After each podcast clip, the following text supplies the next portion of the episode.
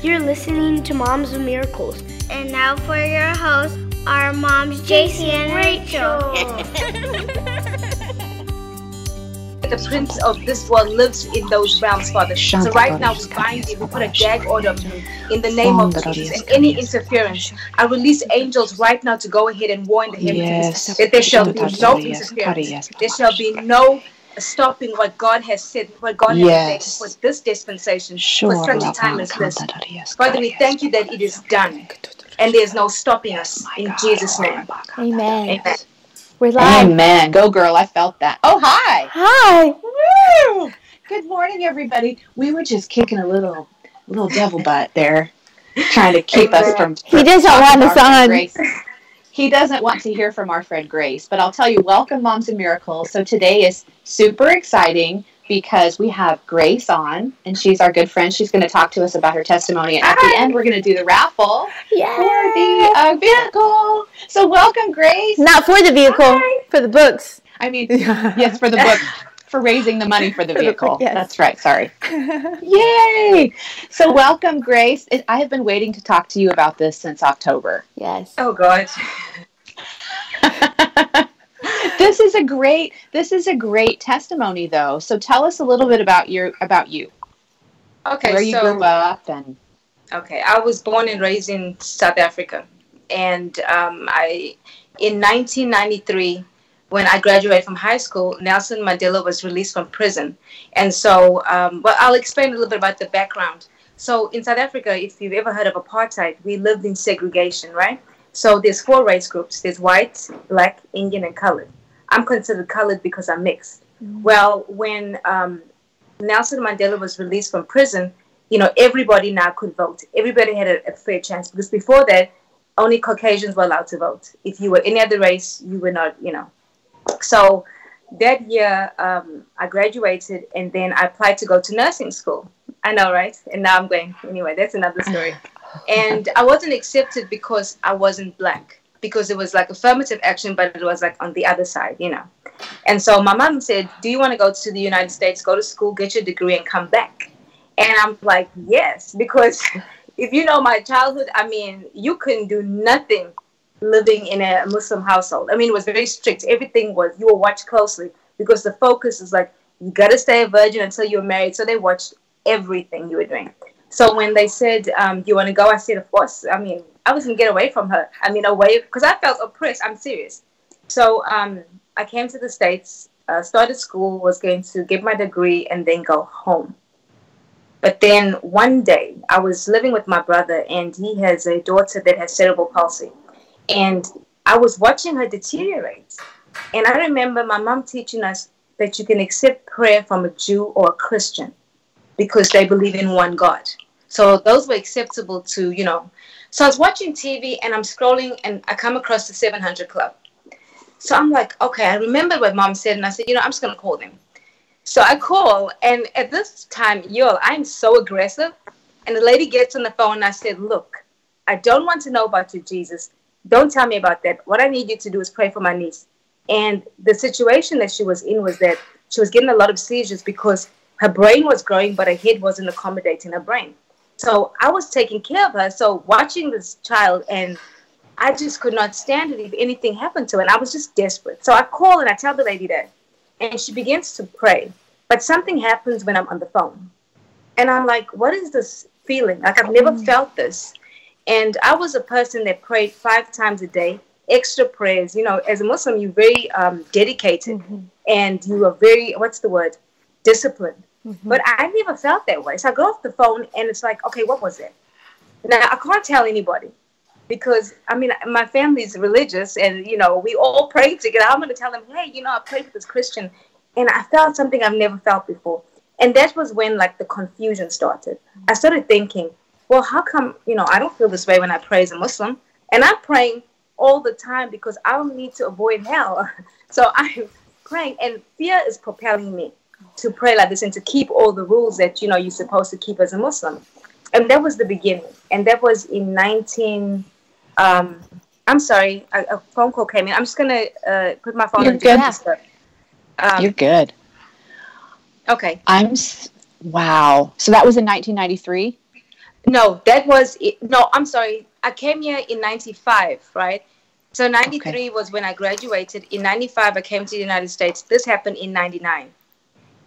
Okay. Wow. So that was the first like inclination like well maybe some may just you know just maybe something is i should investigate this but i didn't so what happened was wow. that i started having visions and the holy spirit would be talking to me. I didn't know the terminology like that's the holy spirit or i just knew that this jesus was talking to me. And he would show me things and i would tell him no you created these people. You know that if i leave you know they would disown me. What if they killed me? And so for from 99 till 2005 this continued. Until one day oh, well let me back up. Um, the guy I was dating was a christian right? And i would tell him you're gonna if you want to marry me you're gonna have to convert because i cannot marry a christian. So i would try to convert him. And he used to carry this uh, bible in his top pocket and tell me that he was called to be a pastor. And i would laugh and think well, if you were called to be a pastor, why would you date and then, like, to me, you know, I knew because I've seen women in the past convert mm-hmm. Christian men into Islam. So obviously, I was going to do the same thing, or so I thought. But I had had this experience and I could not deny it. And so he was coming home from school, and I didn't know that he was coming home to break up with me. And when I told him, I said, Look, I had this experience and I don't know what this is, but I'm confused. And at this point, I wasn't telling my family. I would go through the motions of praying with them, but inside I had this turmoil. Like I kept thinking, what if I died today? The reason why I would think that is because as I was growing up, I would be with my family, we'd be out, you know, just say shopping. And these evangelists would target me. It was always me. They would call me. And my family would say, Something's wrong with you. Why do these old people keep, and that's what they say, these old people keep calling you, they keep singling you. And I'm like, I don't know. And the reason why I wasn't disrespectful, because my mother always taught us that you never disrespect older people. You just listen, you don't say anything. Even if you don't agree, you just listen. So I would just listen. And one of the questions they would ask me was, If you died today, where would you go? And I would say, I'm going to hell. I knew I was going to hell. And they would be shocked because I was so honest about where I was going. and they would say, but uh, why do you think you're going to hell? And I would say, well, because there's nothing I can do good enough. Because Islam is based on works. Mm. You know, they believe that when you die and you go to be with Allah, He's going to weigh your good deeds and your bad deeds. And your good deeds, if it outweighs the bad, then you're guaranteed heaven. But still, there's no guarantee because He could change His mind and send you to hell. So you keep praying and you keep trying to do these good things, and then inside you're so full of anger because you can't enjoy life because they're not teaching you to enjoy life. Because there were so many rules that you have to follow. If you miss the rules, then oh my God, you're going to go to hell, you know. And so there was a lot of that for years and a lot of legalism. So that's why I was so afraid to make that transition, even though Jesus was talking to me and I knew. But then one day in 2005, literally, y'all, everything happens in a Walmart parking lot for me. Don't know why. I'm sitting in this Walmart parking lot in my car.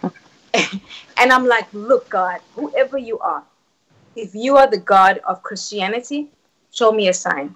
If you are the God of Islam, show me a sign. And I said, Jesus, if you are the true living God, I will stand before nations and I will declare your glory. I will tell everybody what they did. I don't care. And I'm saying all these things, not understanding your what I'm saying. And I'm like, God, I want to be a true worshiper. I don't know anything about worship. Don't know even know why I'm saying this. But I'm saying all these things that I have no idea what I'm saying. So that's December 2005, right? January 2006, I start going to this church, and it's a Baptist church. And I start going, and um, you know, they do the altar call, and so I raise my hand and I go down, but still, I'm not convinced. Like I'm, I just like I feel like okay, if I do this, well, maybe I'll be covered if I died, you know. But I was, still wasn't um, believing truly with my heart because what was important to me was that I did not want to live a double life. I didn't want to say I'm a Christian and then my family applies pressure and then I'm like, okay, well, I'm going to try it again. You know, um, I never shared this, but I think my mother knew something was wrong with me because whenever she would come to visit over the years, we always have this conversation before she leaves and she would have me, she'll say, okay, what's going on? And I was open. I would say, you know, I'm confused. I didn't tell her about the experience. I would just say, I'm confused. And she would give me these Islamic books, right? And she would say, okay, so rededicate yourself and start over. And honestly, guys, I tried. Like I would take these books and I was like, I just, I can't do it. Something didn't feel right. So every year she would come, we'd have the same conversation. Until 2006, it was June. The day before I finally knew that I could no longer deny that Jesus was God, was I had a day, y'all, it was just supernatural. Everything was just, I was almost in a car accident.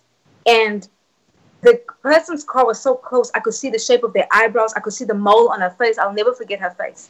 And my first thought as I pulled over was like, oh my God, what would have happened if I died?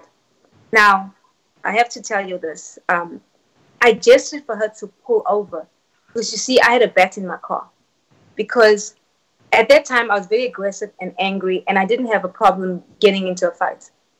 She would have hit the side of my car where my daughter was sitting. So I needed to explain to her what her foolishness was. So I thought would have done. So I take the bat out of my trunk, literally put it behind my back, and I go up to the car.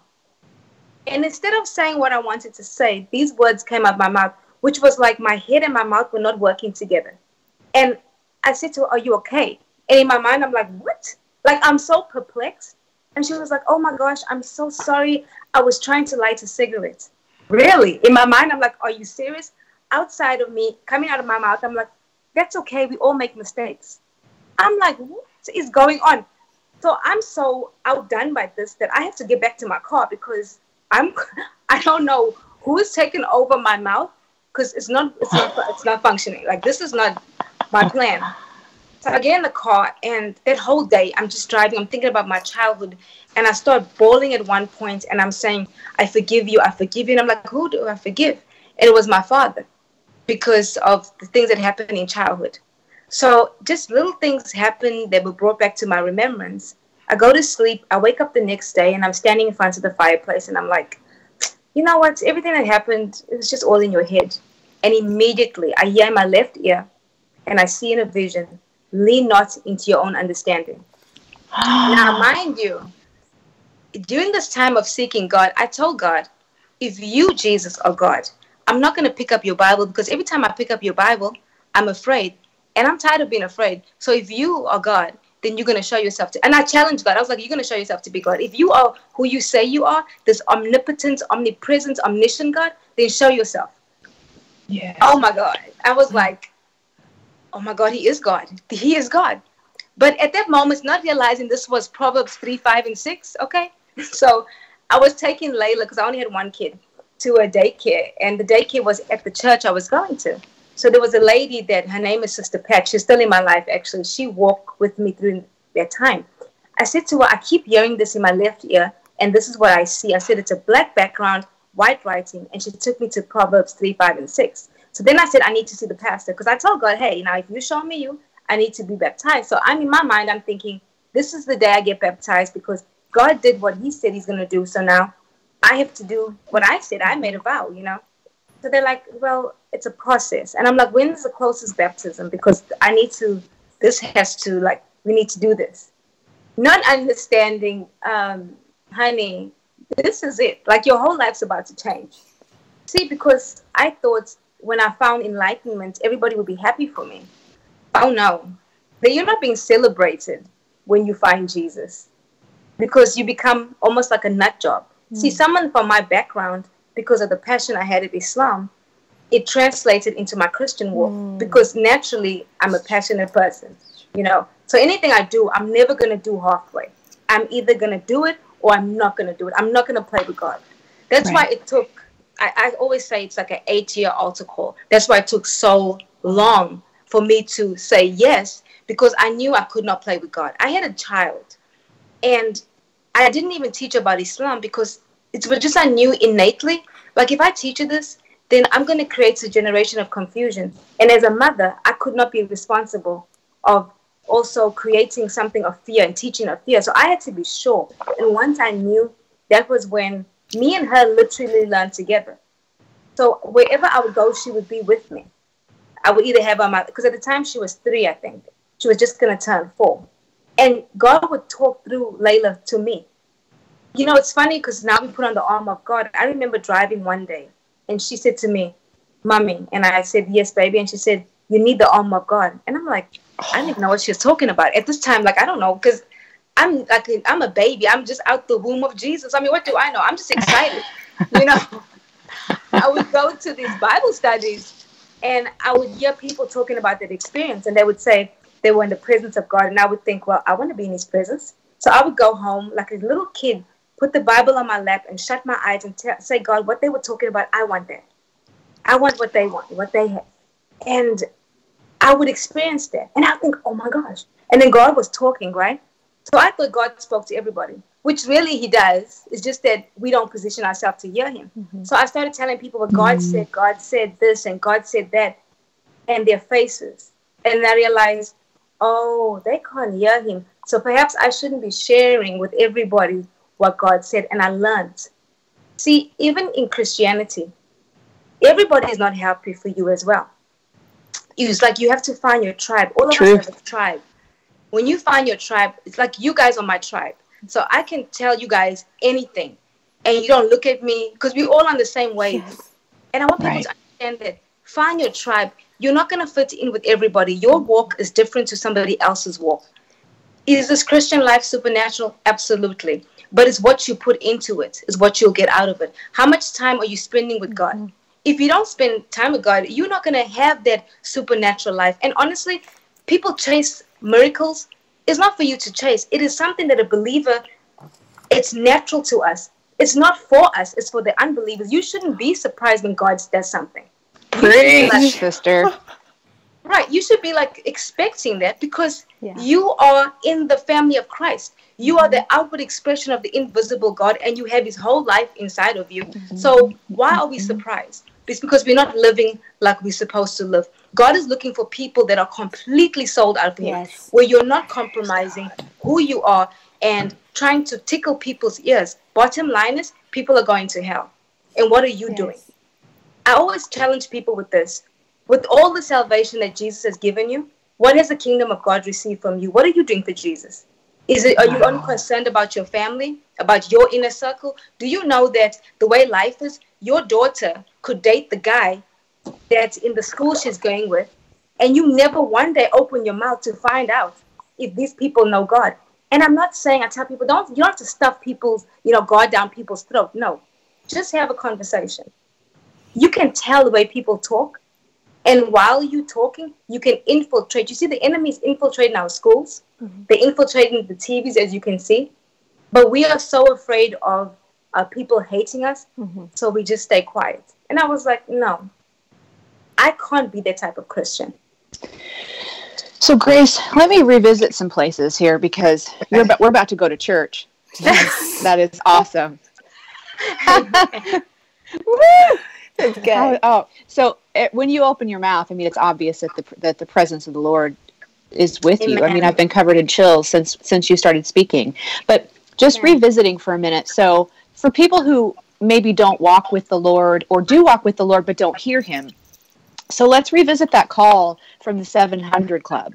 Because how many times do you hear people say, it's not about your feelings, but God gave us emotion? Mm-hmm. Yes.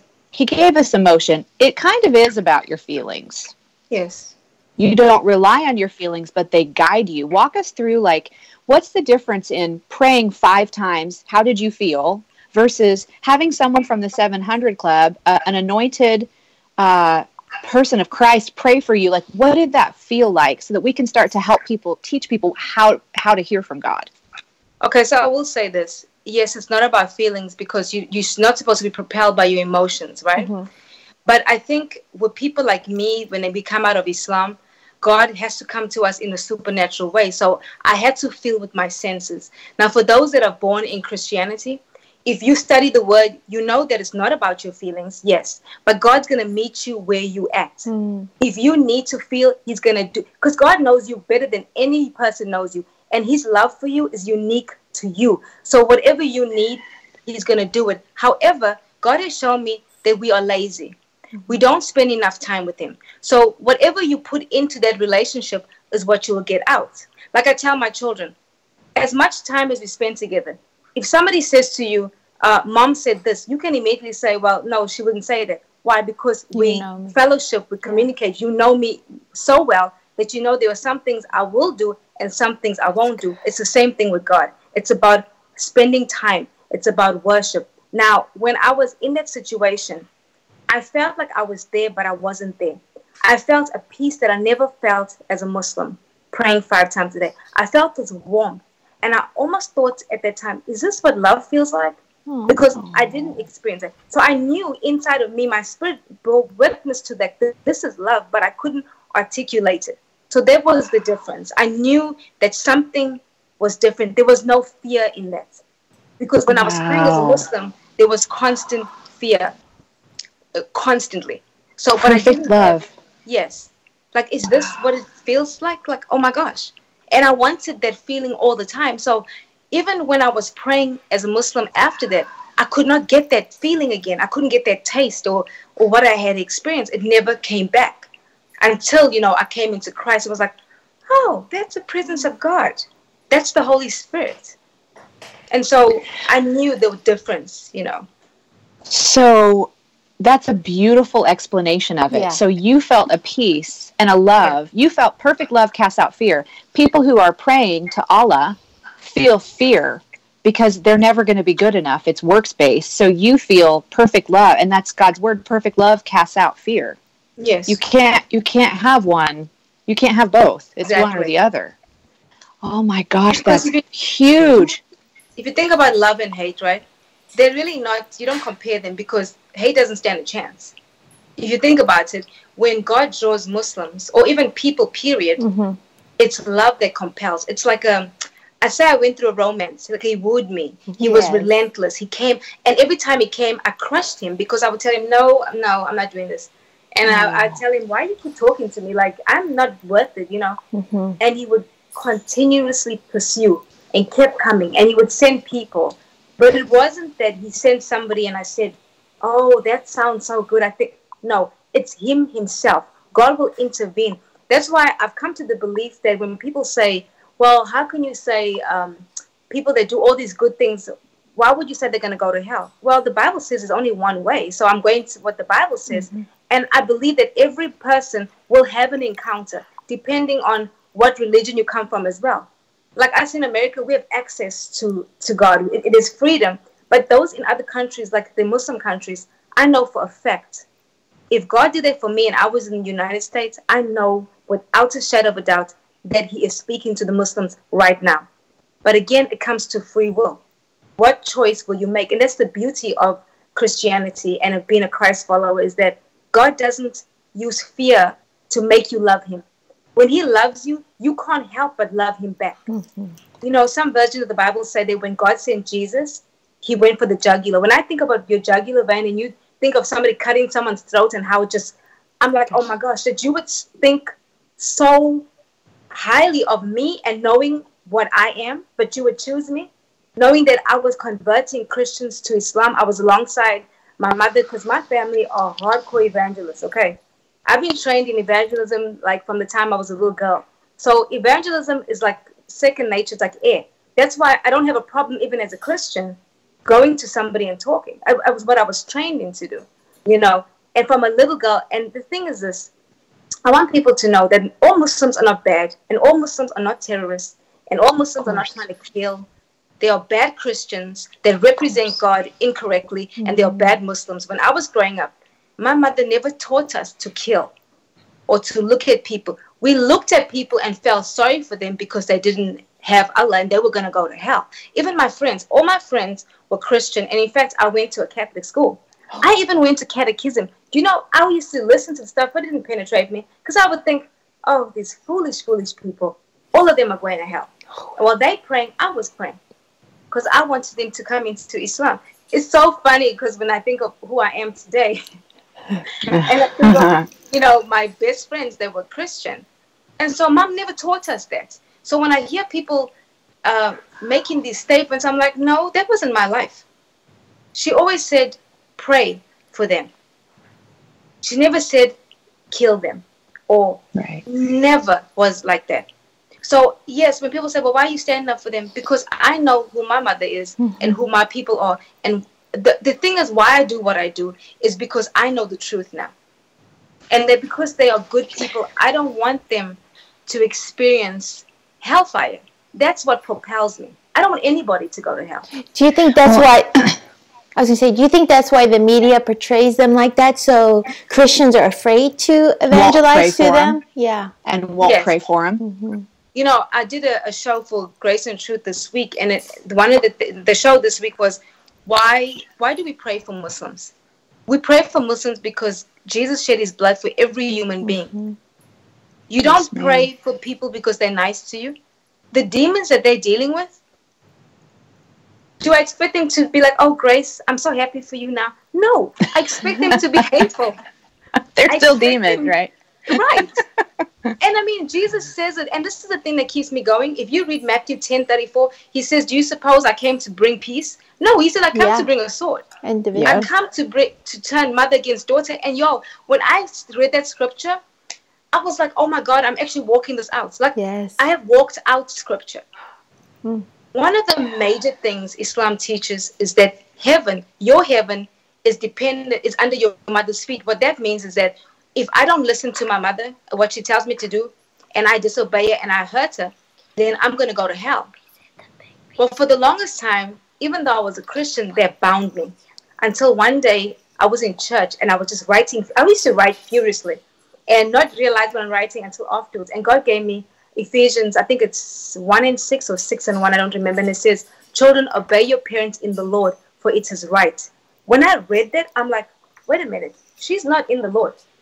Oh, but I'm supposed to honor her because she's my mother. But I can't no longer follow instructions when she's mm. telling me to do anything contrary to what the Word of God says. Wow. It lifted off me like that.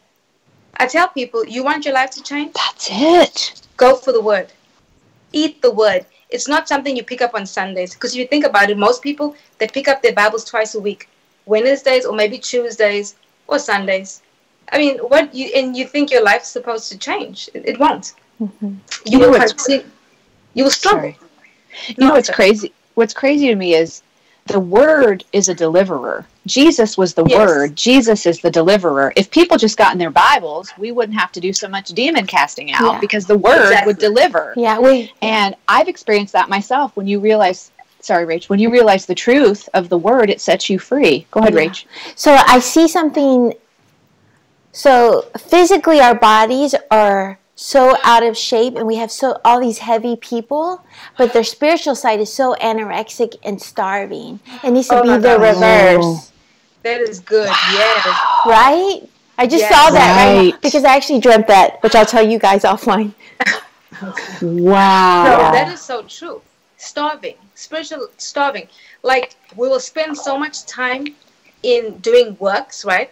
And trying to fix it in our own minds. But if you go into a place, God has shown me this recently. If you spend time with me, I'll give you the answer in worship. Mm-hmm. And that's how it is. Like Yes. he told me my people are not spending enough time with me. And something he showed me was to worship prophetically versus worshiping with other people's songs. Because he said, when you are singing with other people, you are singing their songs. I want worship from the spirit. Yeah. And so when I started worshiping from my spirit, it changed the game for me. Like I became more clearer because I hear God in my left ear. So I c- became more clearer and the visions cleared up. I wanted to ask you, Grace, what do you what do you think the significance of that left ear is? Is that significant to you? Is it significant to the body of Christ? What I do you think, think?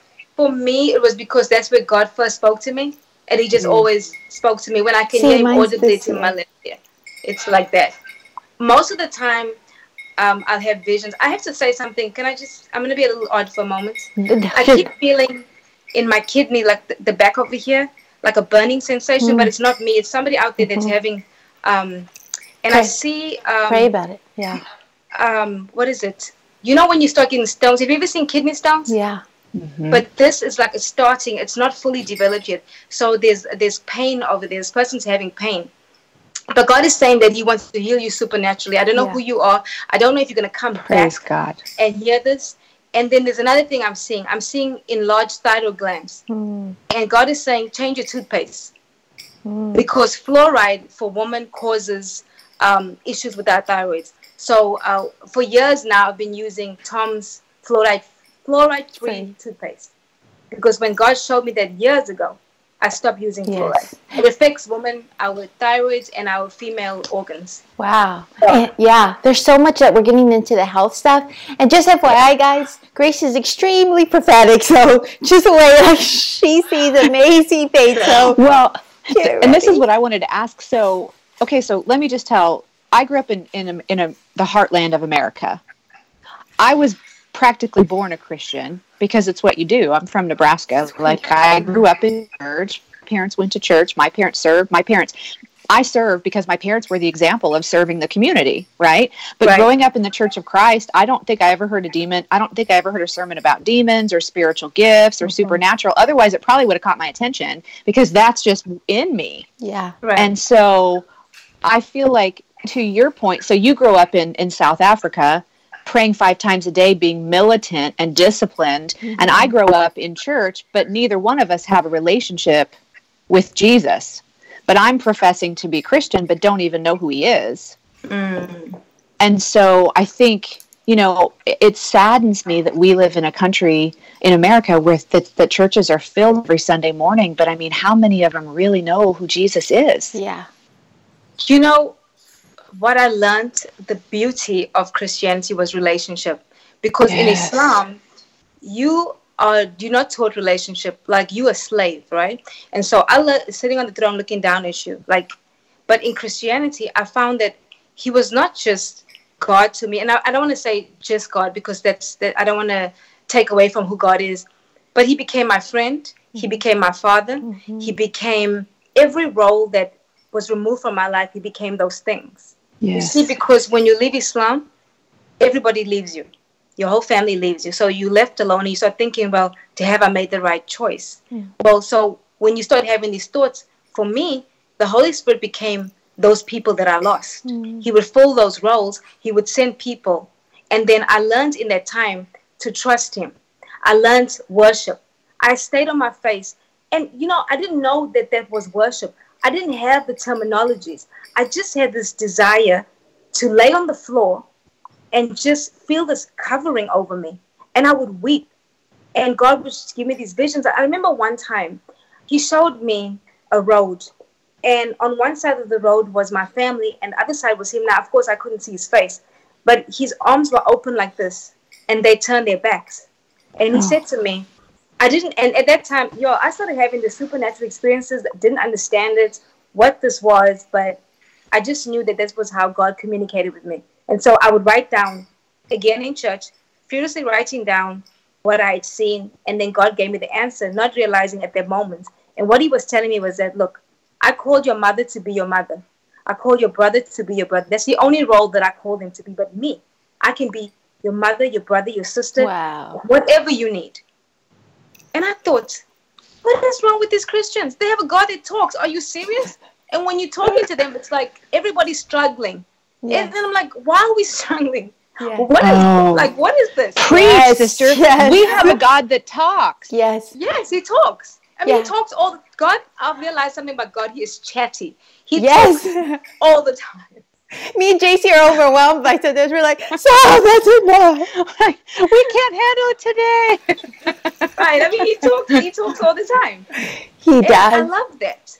And even when when I can't hear God or my visions lessen, then it's me. Yes. I'm doing something. I open the door to something. It's either uh, I'm in my flesh more than I should, and what I do is I take a step back and I'll go into fasting. And when I go into fasting, I pray more. I spend time. See, a lot of us go fast, but then we're only starving our bodies. Mm. We're pushing the plate back, but you're not feeding your spiritual. Spirit. You're supposed to be more in the Word, more worship while you're fasting. And when you do that, God just speaks. I noticed in my fasting life, I could be fasting. I'll say, okay, I'm going to fast for 21 days, for example. And then by day number one, God already gave me the answer to what I wanted already. So it's like God speaks that quickly. I honestly don't have to stay in a fast that long because God will give me, unless, and then He'll release me from that.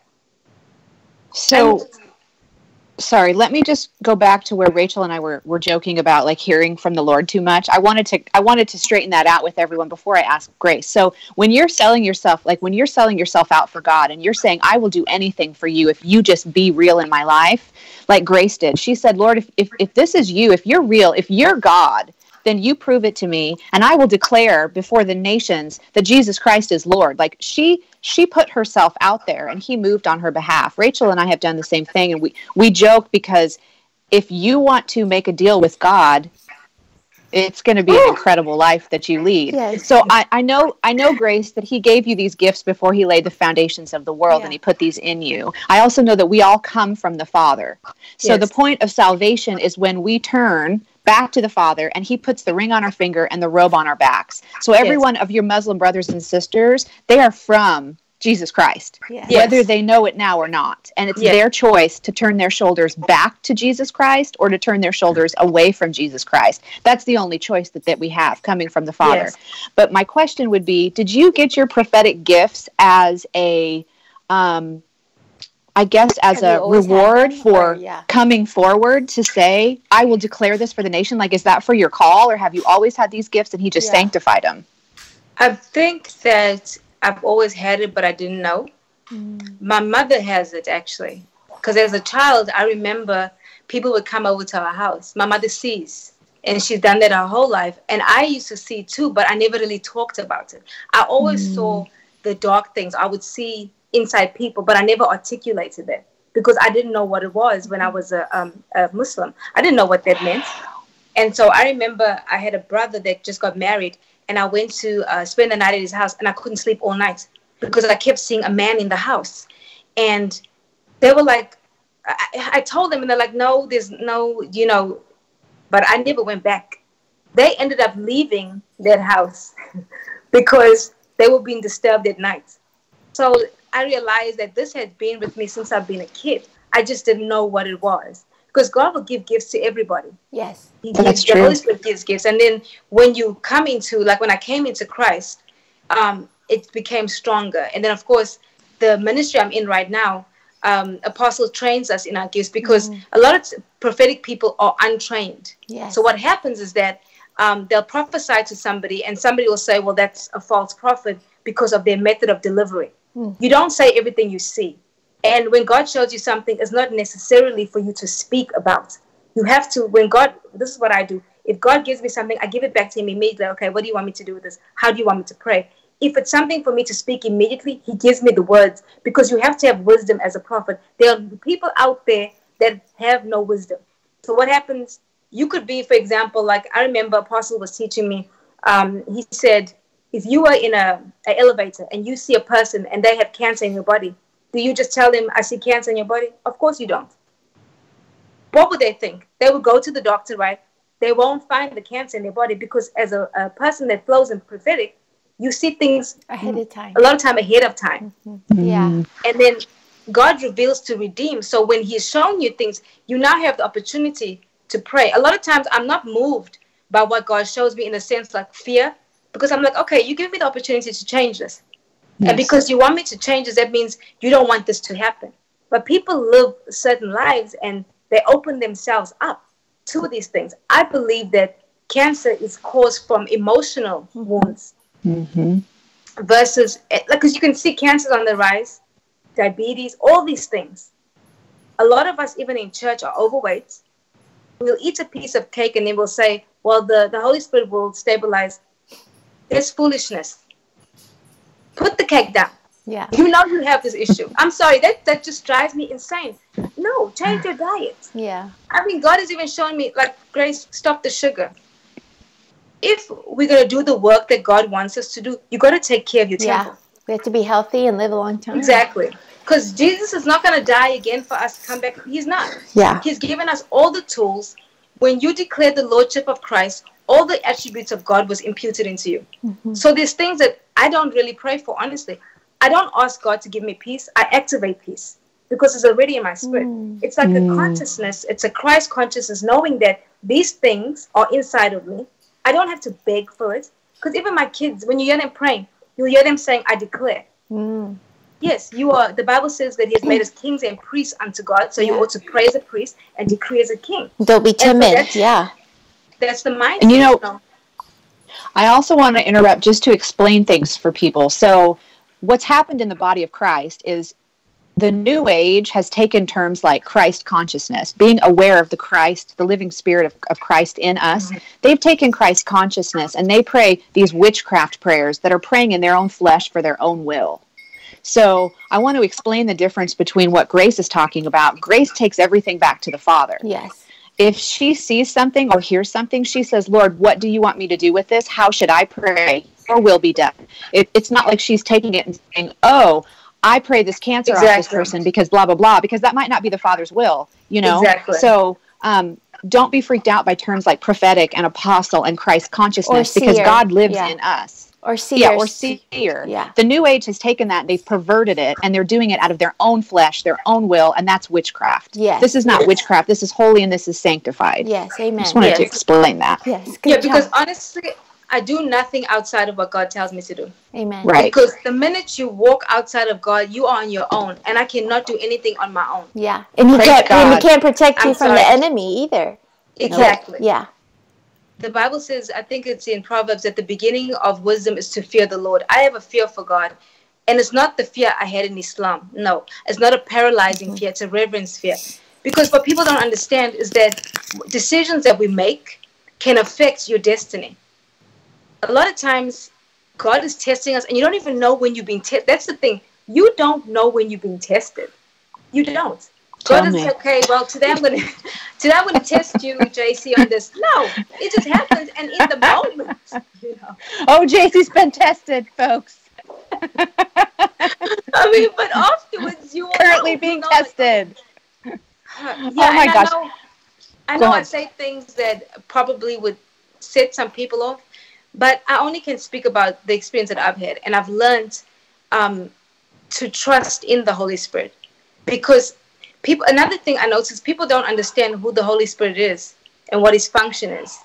It's mm-hmm. like if you knew who he was you would tap into that. Oh like you would praise literally God. tap into that because he's the power source. He's the person that's in your body on this earth. He is the one that tells you if he says you go to the left and you think well that doesn't make sense you are in trouble. Because you don't know but going to the left could save your life or somebody else's life if he shows you something about somebody else, even sometimes he'll show you things about your leaders at church. It's not for you to talk about, it's for you to pray about it and ask yes. him, how do you want me to pray about this? Your job, if you are in a ministry, is to keep your leaders covered. Because it yes. doesn't matter what they're doing or what they're not doing or what we think they should be doing. You pray for them until God releases you.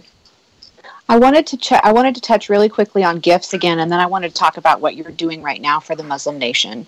Okay. So giftings, um, Saul had giftings, but you can mm-hmm. be operating in your own flesh outside of God's timing and outside of His season, and you can still yes. carry gifts. That's why we've got pastors that are preaching may not be penetrating, may not be causing you to to stir up in repentance, but they still operate in their gifts. That's why you could have a gift as a um, complete prodigal you could have a gift. And then when you come to when you come to christ it's sanctified. But why don't you tell everybody what god put on your heart this uh, for ramadan this year? Okay so as you, uh, you may or may not know but um, ramadan which is one of the holiest muslim holidays started on may the 6th so um, i decided and of course i prayed and i asked the holy spirit what could i do to uh, make impact and God told me to fast for the next 30 days and also to pray um, five times a day and the extra prayers when they pray. So I'm getting up when they get up and praying with them. Now, is it easy? No, because I'm a, let me say this. When I'm praying now, I pray all the time. I worship mm-hmm. all the time. Mm-hmm. But this is concentrated for those times because I know knew I had to do something I'd never done before um, God has stirred up the compassion inside of me because those are my people. I'm the product of a Muslim woman and a Muslim man. And I knew that in order to get God's attention, not that I don't have his attention, but I want God to move on behalf of my family. Because my mother is 80 years old. And I'm concerned. I'm concerned for my family. You know, uh, when I go over to their houses and we're cooking together and we eating and laughing, I have this. I'm sorry. No, I know. I know it. Grief and urgency. Yeah. Yes, because they, are they are such beautiful people, and Yeah. I just I love them so much, and I want to labor alongside them in ministry. So And I want to. Sorry, go God just put it on my heart for me to do, and I want people to join with me. You don't have to fast, but just pray with me for God to do something so amazing in the Muslim nation that they see God and they don't feel comfortable in the lifestyle that they have because He did that for me. Where I came and I was so uncomfortable, and I just had to seek. And my prayer is that people even find Him, Jesus, in the Bible because Jesus is, I mean, the Quran, He is mentioned in the Quran. He is actually called the Word of God. How interesting is that in the Quran? And so I want people to find Him that when they are on their prayer mats, that God shows them visions and dreams, and they cannot deny His Lordship. Yes. And so that's why I decided to do this. I want to talk about burden and compassion for a minute, and I want to encourage you. And and um, when you were speaking, I saw a picture of Moses. So Mhm. God took Moses out side of his people right? Through first through a little reed raft where he grew up in egypt. He was schooled by sorcerers. He got Wow. removed. He got removed. And then god refined him. Has a whole has a the burning bush moment. But then god will send you back in from whence you came Yes. and the beautiful thing about the burden of compassion that he's laid on your heart is that it was his burden first Amen. Yes. Yes. and if it's his burden it's already done Amen. So we come into agreement with heaven and we loose angels and we have the keys to the kingdom. Amen. We bind the spirit of Yeah. Antichrist. We loose angels to go before every mat, millions of mats. There's like 1.2 billion of them, right? yes. There's more than there's more angels than that. We lose angels to go before every mat because Amen. these these people, our brothers and sisters, Amen. come from the Father. And if this Yes. burden is his, it's already done. Yes. Amen. Yes. Yes. So I mean, it's I- beau- it's beautiful. It is, and it's it's not easy because when you're doing something like this, you get all these messages. People are not happy. Mm. I mean, and what I do is I delete. I don't even read it. Delete because I'm not gonna let that filter into me. And once you start reading it, you start taking on some, and I'm like, no, that's just a trap. I'm just gonna delete. And you know, I'm the type of person I want to read, but I'm like, you mm-hmm. know what? No, we're not doing that. No. And I'm not keeping it. Yeah. I'm just deleting. There's some family members on my Facebook page, and I'm like, oh, honey, do what do I do? I'm like, hey, if you want to talk to me, please. If you don't, I understand. Because I had to understand that. They, I come from them. I understand the mindset. I know what they're doing, why they're doing what they're doing. They think they're doing the right thing. I get it. Mhm. I understand, you know, when I remember when I first became a Christian and I first told my mother and how she was so hurt. And I'd never seen my mother cry a day in my life. Even when my dad died, I don't recall seeing her cry. And I was so hurt that I hurt her that I asked the Holy Spirit that when she talks to me again about uh, about you, God, can you not make me get emotional? And I'm not kidding. Every time we had a conversation, I would feel nothing. No, I would be so in my answers. I didn't waver. But when she left me, I would just cry because I felt so bad that I hurt. Was my mother. You know, you feel horrible that you hurt her. You want to uh, make it right. And, you know, because one time she said to me, I just wish you lied to me and told me and just pretend. And I said, I, I can't do that. Because I know right now there are some uh, Muslims pretending to be Muslim. And I'm like, Lord, how come they can do that? Like they're living double lives and it's okay. But I mean, I couldn't do that. Well, our calls are different. Mm-hmm. Because I would actually look down on them like, how can you deny God? And God had to show me, no, I've called them for a different purpose. Mm-hmm. Your purpose is different. You told me you would go to nations. Mm-hmm. oh, yes, I did. In that Walmart parking lot, sister. How can you live in secrecy? I can't live in secrecy, but I understand. And when I was in South Africa, I ministered at a church, and there was so many secret believers, and I was just out there. I'm thinking, how do you do this? But this is what the Holy Spirit showed me. He took me back to their childhood, in their home. It's because the parents they were Christian, but they were not setting the foundation. They would go to church on Sundays and Wednesdays, but it wasn't like the type of a household where we were seeking first the kingdom of God. No, it was divided, it was the world and it was God. And so he said that's why it's so easy for them to leave me because they don't have a relationship with me. Mm-hmm. Parents are not teaching their children relationship. Mm-hmm. I tell my kids up front, your relationship with God is unique. I can't have one for you. So I need you to spend time. And so what I do for them, I have them have their time of worship where we'll worship together, but I said, you need to worship by yourself as well. I said, you have to cultivate a relationship because one day you won't always be with me. And when I'm not here, what are you going to do? So you have to make the connection. And my kids know if they're not feeling well and they come to me, my first question is, Did you pray over yourself? Because I've taught them, Yes, mom, I've prayed. I commanded my lungs to work, but I still, okay. And then I take over from them. But the, I've said it so much that they kind of know. They know they can come to me, but they know there's certain steps that they take before. And people say, Well, that's too much. No, I'm not mm-hmm. going to always be with them. One day I won't be here. And so what are they going to do? So what I'm teaching them is relationship, teaching them to get a hunger and thirst for the word. Oh, I have to add this. God showed me that people don't have an appetite for the word or for him. So lately when I've been praying for people, that is one of the first things I pray. Yes, I'll hear their prayer points, but then I pray that God gives appetite. them an appetite for the word and for him. Because when you have an appetite for something, you won't keep up going to a person to pray for you. Because when you have appetites, then you're in the word and God will give you the answers. The idea is this is that when people come to us to help them, we raise them up, we send them out, just like Jesus did with the disciples. And then mm-hmm. those people that don't know, they come. You cannot have the same people coming because then I start thinking, okay, I'm laboring for you, but what are you doing? Mm-hmm. You have a part in your Christianity and your journey and your walk. What are you doing? That's right. But That's people right. have become so lazy or they are so into the prophetic that they treat you like you're a psychic and you're like, no, darling, that doesn't work that way. Just yeah. because I'm talking to you doesn't mean I'm going to see. God will show me what He wants to show me. Or some people say, Grace, what is God saying? Uh, not nothing at all. what has He said to you? Have you asked Him? I mean, like, oh my gosh, you're like, it's, yeah, uh, that's right. They treat you like you're a psychic. Don't pervert the gifts of God. Exactly. For Don't shame. prostitute it. Like it's yes, for shame. Like, no. You know. I feel like um, as a three strand cord, I feel like we need to pray, me, you, and Rachel, right now yeah. for the Muslim nation. Yeah, let's do okay. that. And yeah. I feel, I feel like God is so big that we can just go ahead and lift 1.2 billion people yes. up to Him right now. The yes. three of us and 27 people watching. yes, Amen. Because He's that big. Oh, He is. He's so amazing, though.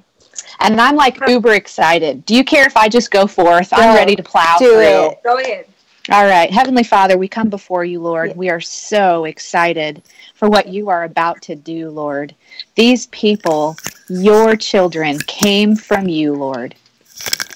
And we just loose to go before 1.2 billion people because Jesus Christ gave us the keys to the kingdom. We bind every spirit of Antichrist in the name of the Lord Jesus Christ, and we loose a spirit of adoption onto 1.2 billion people today by which they cry, Abba, Father, that a nation knelt before a false God. Would turn around in repentance yes, and declare on their knees that Jesus Christ is King and He is Lord and that He accepts, I mean, He accepts you. He created you. Don't let your hearts be hardened. Yes. Father, I ask that you work on the soil of 1.2 billion people's hearts right now. And that you would prepare the way of the Lord. I thank you, God, for uh, for who they are and that and and what you've put into them and their gifts that could as they turn their shoulders lord and you put the ring on their finger and the robe on their back and you welcome your prodigal sons and daughters home today. And father we know that what you've moved with compassion, you've put a burden in our hearts because it was your burden first. So we lift your children to you, Lord, the Muslim nation, and we just say, Have your way, Lord. We stand ready to be persecuted. We stand ready to be mocked, scoffed at, backbitten, slandered against, gossiped against, and having our spirits murdered for the sake of the gospel of Jesus Christ, for the sake of their souls, Lord. We Grace and Rachel and I, we stand in the gap as a three strand cord interceding on behalf of the Muslim nation. We ask for a written record in the courts of heaven this day for each saint that comes home, Lord. Thank you, Holy Spirit. Thank you for Jesus. Father, thank you. Jesus. Jesus, Jesus, thank you, Father.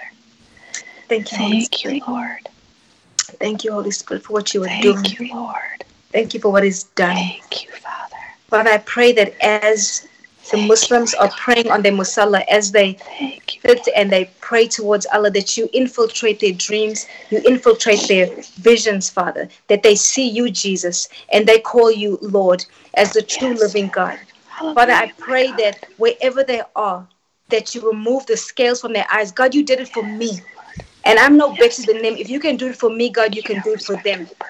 Father, inundate them with visions, inundate them with people, send people, equip people. Let the spirit inside of them bear witness that you are God. Show them Jesus in their Quran, God, where they cannot deny their Lordship, Father. And Father, those that new one, you rejuvenate them, God. You resuscitate them. You take the tiredness out of them, Father. And you give them visions, God. You show them strategies that the enemy is doing in that nation. And you give them the ability to counter against them. I speak that the prophetic is activated in their spirit in the name of Jesus. I speak that whatever need, every human being, every resources for those brave missionaries in those nations. I see a little girl and she's in the Middle East, and it's not a, a Muslim child. She's a, a blonde girl with blue eyes, and um, she's standing with her parents. She's still a baby. Father, I ask you to protect her, God. Yes. I ask you to protect her in this month where feelings and emotions are high, God. Protect this baby because you have called her to do what her parents have done. But Father, cover her. Cover her as she goes in the marketplace with her parents. Hide her in the realms of the spirit. So right now, I pray a hedge of protection around her, a wall of fire, the anointing, the bloodline. Father, supernaturally thicken this hedge of protection, for there shall be no penetration, no perforation around this hedge of protection. For you have hidden her from the scourge of the enemy, making it difficult, if not impossible, for the enemy to track her in the realm of the spirit. In the name of Jesus, Father, her innocence will be protected. She will be untouched. No hair on her head will be touched in the name of Jesus. God. Father, give her parents the wisdom. I activate wisdom in their spirits right now in the name of Jesus. I speak that the peace of God is over them. I remove their fear because fear does not come from you, God, but from the enemy. I release peace. Peace rests upon them. Peace is activated in their spirits in the name of Jesus. Father, give them every resource necessary and needed, every human being to fulfill the plans and purposes. Let them not be like beggars with their hands out, but you provide, God. You are the best provider. You know why you sent them. So everything necessary and needed shall be made available unto them. Put them into the hearts of people to finance this gospel, to propagate the world with the gospel of Jesus Christ, to all the nations that we may never be able to put our foot on, Father. Bring it to our spirit so that we can pray for them in the name of Jesus. Father, I thank you that they spend time with you and not do busy work. That they spend time in your presence, God. They spend time in your word. They spend time with you, God. Because spending time with you accelerates, accelerates the process and what you are trying to do, God. Thank you, Holy Spirit, for the burden. And I won't call it a burden, but I will say travailing in the realms of the Spirit. Thank you for that, that you would trust us, God, to pray for your most prized possession. Father, I speak that people are moved by compassion, the compassion that you have, because the very reason why you came, God, so that we may have life and life more abundantly. Let us not forget that, Father. Let us always remember the death, the burial, and resurrection. Let it not be common to us, God. But when we think about the sacrifice that you made on our behalf, let us shed real tears, not tears to get your attention, but a travailing, uh, a mourning for Yes, what is Jesus. most important for you. Father, let our desires be your desires.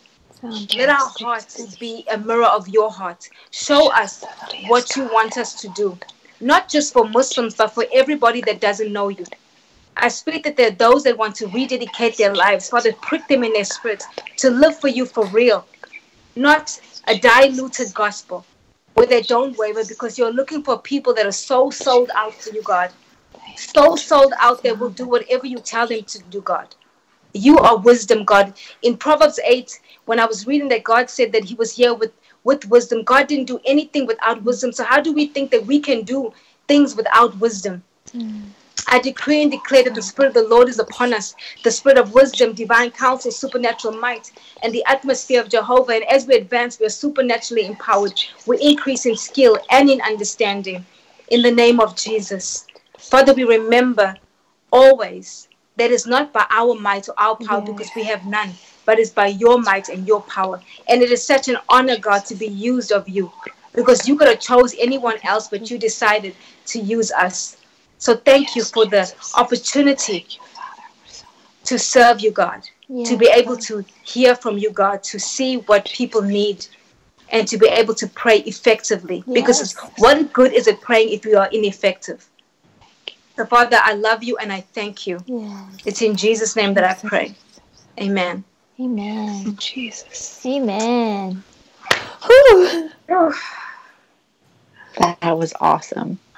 Thank I you. just know I saw them, Grace. I saw them get up off the mat. I saw Mhm. some of them turning around, and I saw the ring on their Mm. finger and the rope on their back. Oh, amen. I saw some of them.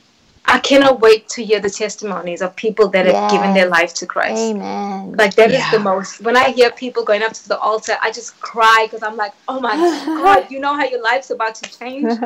You know, that's. I want people to experience God for Yeah.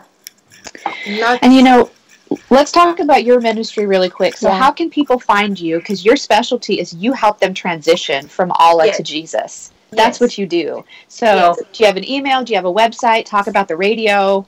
Yes, um, I'm a host on Grace and Truth Radio.world. So if you go to www.graceandtruthradio.world, uh, you'll find me there. You'll also find me on Facebook, um, Grace Wood Smith.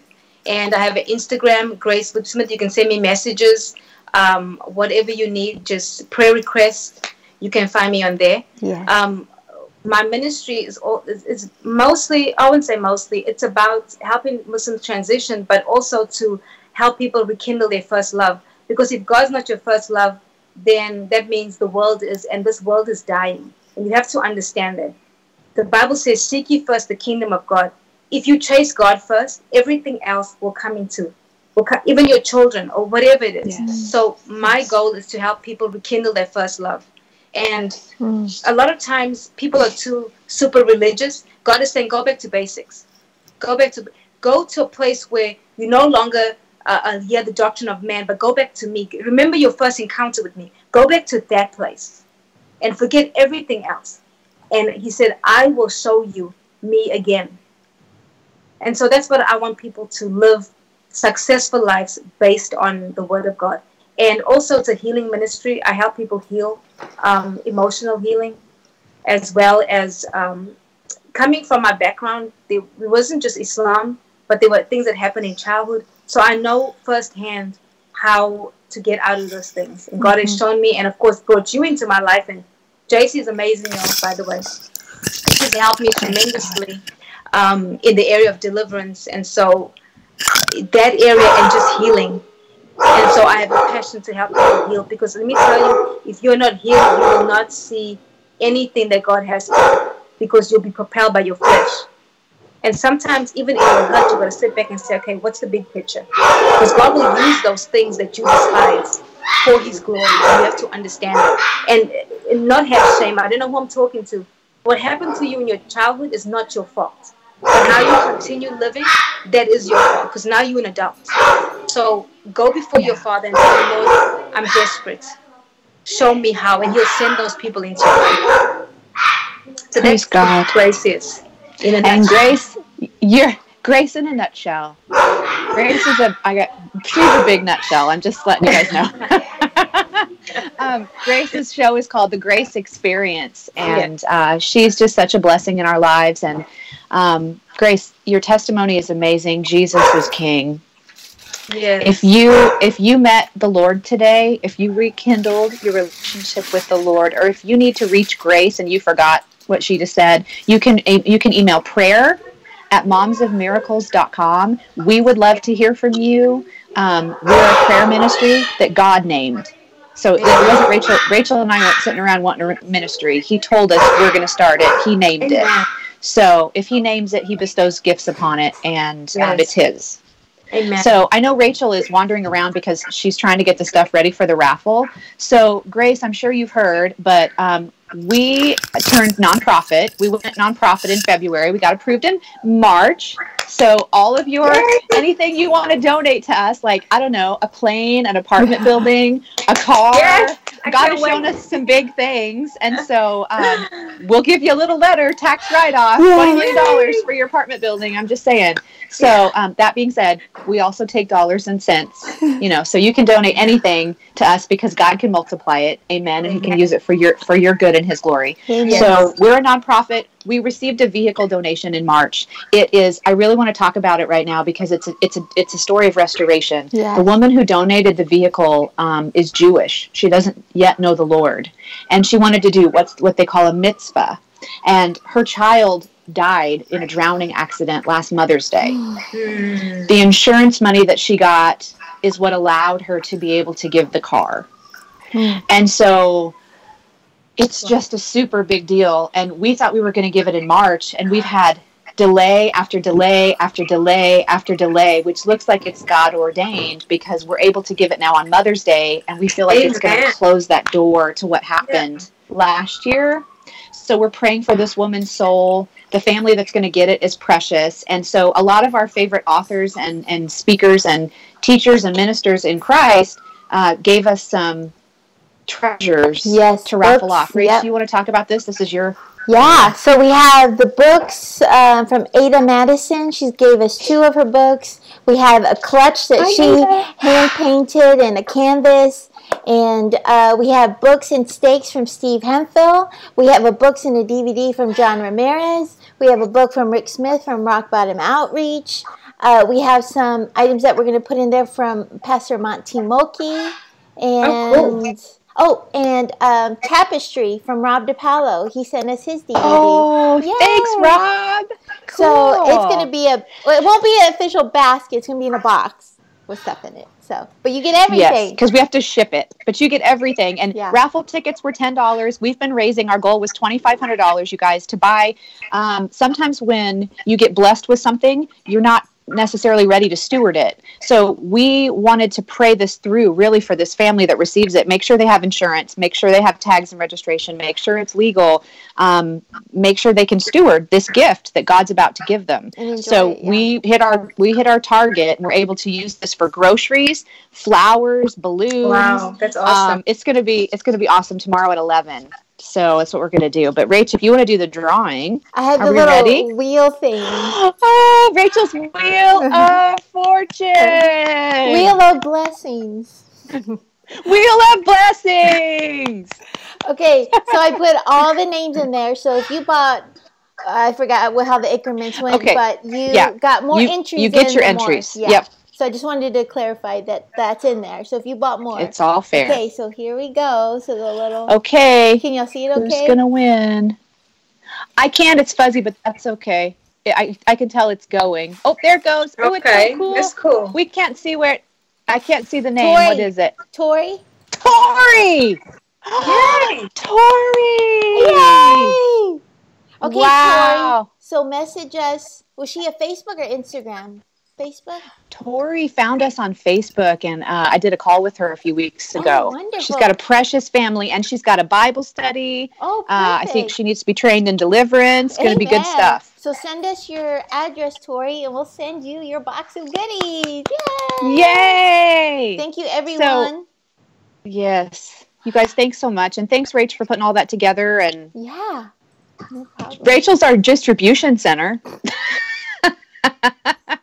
Yeah, my car look, tends to look like a FedEx truck inside. I know. Grace, thanks for coming on today. Thanks what a blessing.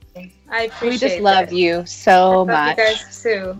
Yes. Three strand cord. Yay! Okay, love you. Bye, Rach. I'll talk to you later. Bye, Grace. Bye, guys. Bye. Thank you for listening to Moms of Miracles. Be sure to visit us at momsofmiracles.com and follow us and like us on Facebook and Instagram. Email us your prayer requests at prayer at momsofmiracles.com.